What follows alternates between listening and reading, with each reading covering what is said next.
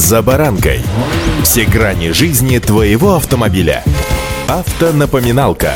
Комментарии экспертов. Советы по обслуживанию автомобилей в программе «За баранкой».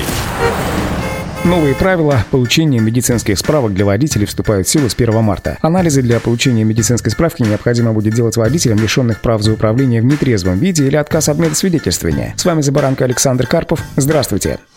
Автомобильные факты. Итак, сначала и по порядку. Для получения этого документа водителям, которые были лишены прав за управление в нетрезвом виде или отказ от медосвидетельствования, придется сдавать на анализ кровь и мочу. Кроме этого, водители, у которых обнаружат следы уколов, будут направлять на полноценный дорогостоящий лабораторный анализ. Также на эту процедуру могут отправить, если у автомобилиста заметили повышенную потливость, чрезмерно низкий пульс, сонливость или возбуждение. Помимо этого, тремор рук, эмоциональная неустойчивость или другие клинические признаки наркомании или алкоголизма. После того, как автомобилист сдаст все необходимые анализы, его судьбу будет решать специальная комиссия. Тем автомобилистам, которые просто меняют права из-за истечения срока их давности, а также кандидатам в водители без явных признаков алкоголизма и наркомании, сдавать дополнительные лабораторные анализы не потребуется. Изначально, напомню, еще в 2019 году Минздрав планировал, что более серьезные исследования придется проходить каждому желающему получить права. Так, согласно первым предложениям об изменении в приказ Минздрава номер 344, все будущие автомобилисты уже с осени 2019 года обязаны были сдавать кровь для определения маркера маркера, указывающего на заболевание алкоголизмом. Также для проверки наличия психоактивных веществ кандидаты хотели обязать сдавать еще и мочу. На предложенное нововведение сразу отреагировали в медицинских учреждениях. Там заявили, что такие изменения не только усложнят процесс получения справки, но и приведут к удорожанию традиционного медосмотра в несколько раз.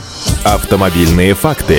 Ну а теперь ко дню сегодняшнему. Медсправки, необходимые для получения и продления водительских прав, не нужно будет предъявлять в ГИБДД. Это будет электронный документ, который Минздрав сам доставит в МВД. Такую норму содержит совместный законопроект медицинского и полицейского ведомства. Государственные и частные клиники при этом будут обязаны оперативно информировать ГИБДД о найденных у водителях заболеваниях, при которых нельзя управлять транспортным средством, ну, например, об ухудшении зрения или алкоголизме. Автоинспекция приостановит действие водительских прав на время внеочередной проверки здоровья водителя. И если диагноз подтвердится, его и вовсе лишат удостоверения. Если врач на очередном медосмотре, ну, например, водителя автобуса или такси в парке или, например, работника при прохождении профосмотра, привезите в поликлинику либо при оказании медицинской помощи обнаружит у водителя заболевание, которое является противопоказанием для вождения, его направят на внеочередное медицинское освидетельствование к врачу-специалисту. Список болезней, при которых запрещено иметь водительские права, утвержден постановлением правительства 1604. В частности, речь идет о гражданах с плохим зрением, неработоспособностью конечностей, алкоголизмом, наркоманией и так далее. Медорганизация, частная или государственная, выявив заболевание, формирует электронное сообщение и передает его по каналам Единой государственной информационной системы в сфере здравоохранения в ГИБДД. С этого момента ведомство автоматически приостанавливает действие